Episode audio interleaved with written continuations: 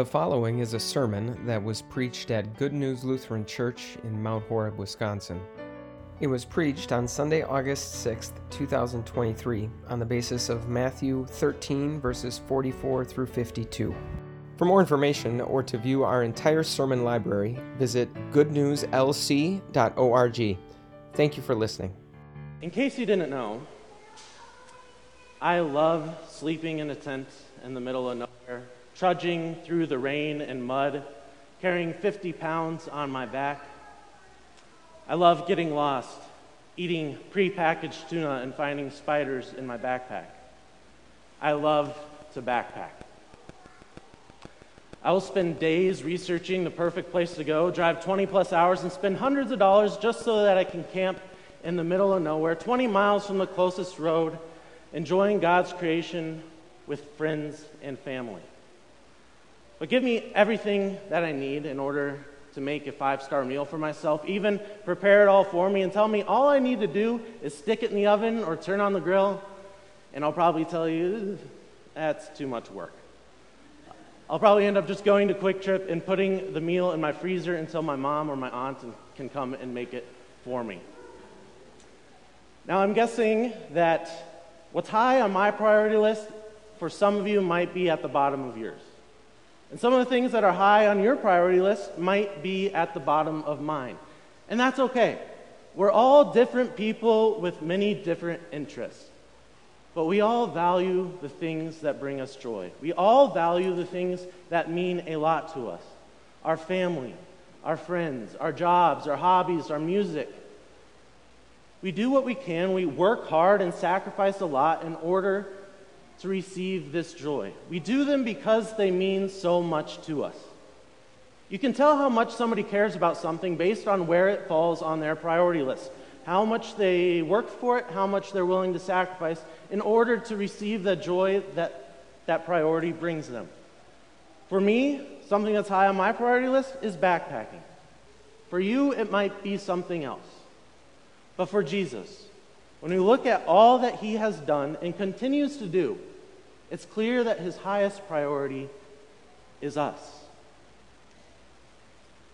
When we look at the things we work hard for, the things that we sacrifice, when we look at our priority list, where does Jesus fall for us? I think we'd all like to say that Jesus is our number one priority, but does it show in the work that we do and the sacrifices we make?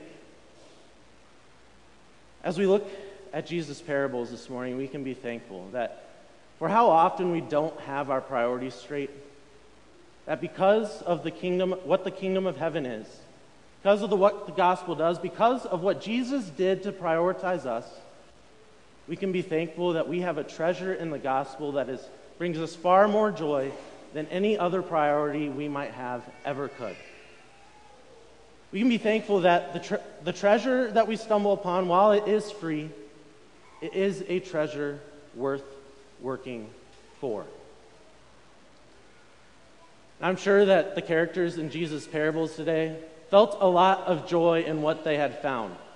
The treasure the man found in the field brought him enough joy and meant enough to him that he's willing to reprioritize, reprioritize his life, selling everything he had in order to obtain it. The pearl that the merchant found meant enough to him and brought him enough joy that he was willing to reprioritize his business, selling everything that he had in order to buy it.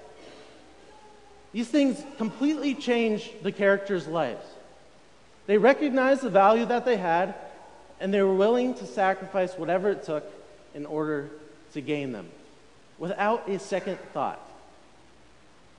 Now, if they had just ignored what they had found or passed up on the pearl or treasure that they came across, I'm sure all their friends would have been quick to sit, tell them the action they should have taken. And they probably would have spent the rest of their lives wondering what could have been. But the action they took was smart, it was simple, it was a guaranteed gamble. And yet, it's an action that we continually fail to take. Something that me and my friends like to do every now and then is play poker. Nothing serious, but once every couple weeks we'll get together and we'll play with a $20 buy in. I can tell you right now, if I knew that I was going to win every hand, we'd be playing a lot more than once every couple weeks, and I would be going all in with every hand. Because at that point, it's no longer a gamble. It's guaranteed money. It's the smart thing to do. If something's guaranteed in our life, we'd be foolish not to do it. Unfortunately, almost nothing in life works this way. You've maybe heard the phrase, in life, nothing is guaranteed. But what if it was? I'm sure that we'd all be willing to sacrifice just about anything for an infinite amount of wealth, a life where everything went according to plan, where we and our loved ones lived perfectly forever, because those things are far more than any treasure or any pearl that we could ever find. And it's exactly what Jesus gives to us. What Jesus is telling us in these parables today is that what he offers us is a guarantee. It's worth going all in for. It's an investment with an infinite return. He's letting us know that he is worth more than we could ever sacrifice. And yet, how often are we not willing to sacrifice anything at all?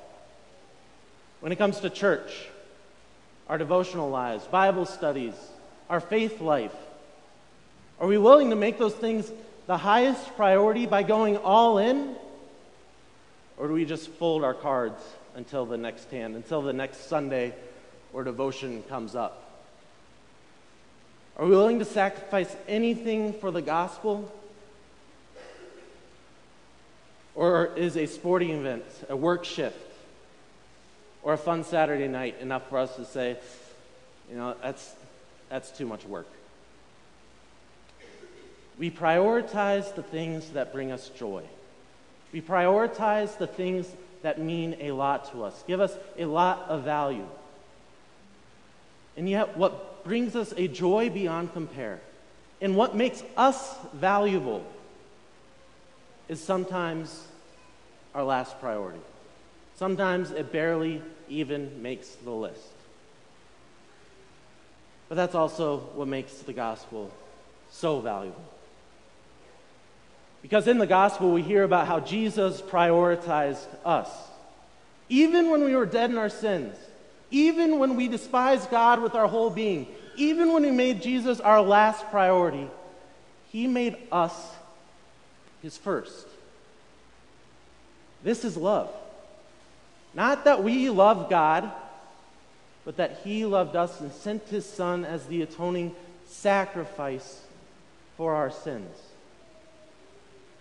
If our priorities are shown through what we work for and what we sacrifice for, Jesus showed that we are his number one priority by living a perfect life and sacrificing his very life for our sins, for us. In those first two parables, Jesus makes it clear just how valuable the gospel is. He says it's like a treasure or pearl, except it's even more something that we should be willing to do anything for because of what we receive from it. Really, that would only be looking at half of the reading. In the next half, Jesus says, first he says, The kingdom of heaven is like a treasure hidden in a field, like a merchant looking for pearls, and like a dragnet that was let down into a lake and caught all kinds of fish. The kingdom of heaven is like a dragnet. The gospel is cast out, that is cast out into the world. I don't know how many fishermen we have here today. I'm just getting into it. But something that I've noticed that helps is wearing polarized sunglasses, using my rod and my reel, maybe a certain type of bait to catch certain types of fish. I like to be selective, maybe avoid the little ones and hopefully catch a bigger one. And that's how fishermen today work. They want the big catch, they might avoid the little ones. But Jesus doesn't compare the gospel to a rod and reel. He doesn't say that the gospel is selective in any way. He compares it to a dragnet a net that is thrown out and catch catches any fish that falls in its path. in that truth, in that comparison, we really see two truths. One, we as the fish don't, don't do anything. The gospel falls on us and it's free. It happens to us. We hear about it. And two, that the gospel is not selective. It's not like a rod and reel where you try to avoid certain fish, but when we look at the net and what it is, the gospel, it shows that Jesus died not just for you and me, he died for the entire world. He was not selective in saying, you know, I want that one and that one, but uh, I don't want him. No, he died for everyone. When we look at the gospel and what it is, the word and sacraments that are cast into the world, we see that this treasure that we sometimes see as too much work is meant for everybody, and that it's really no work at all. But it's because of that guarantee that the gospel gives us that it's worth working for. The kingdom of heaven guarantees us an abundance of spiritual wealth, true life, and an eternal joy. But because it's guaranteed, we can go all in right now. Already now, we are guaranteed spiritual wealth, true life, and eternal joy. I mean, what would you do if you had a friend and you knew their money would never run out no matter how much they spent? Infinite money. What would you expect from them? Would you expect them to buy you a fancy yacht, pay off your mortgage, establish a trust fund for you and your family? If you knew their money would never run out, then I'm sure we would all expect that from them. I know I would. Jesus closes out his string of parables today by telling us that there are people that he has given that spiritual wealth to. Yes, he's given it to all of us, but he's called people to distribute that wealth to us. He calls those people pastors, teachers, parents, but I'd especially say the people that dive into the word deliver it to you in an applicable way, let you know that your sins are forgiven and everything that God tells us in His Word, and the treasures old and new, and deliver you the sacraments. Jesus compares those people to an owner of a house, an owner of a house who has an abundance of treasures, old and new, and he brings them out of the storeroom. Those treasures are the Word and the sacraments. And he calls pastors, he calls people to give them to us, to share that wealth abundantly. That's exactly what I've had the privilege to do throughout this whole year.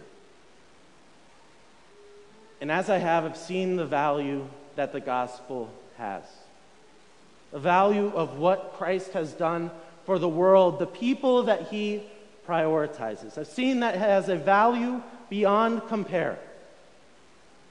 And I've especially seen it among the people here. Seen it in the kindness in your words, the care in your actions. I see it right now as you all fill the pews and looking at it, seeing the effect that the gospel has on your lives.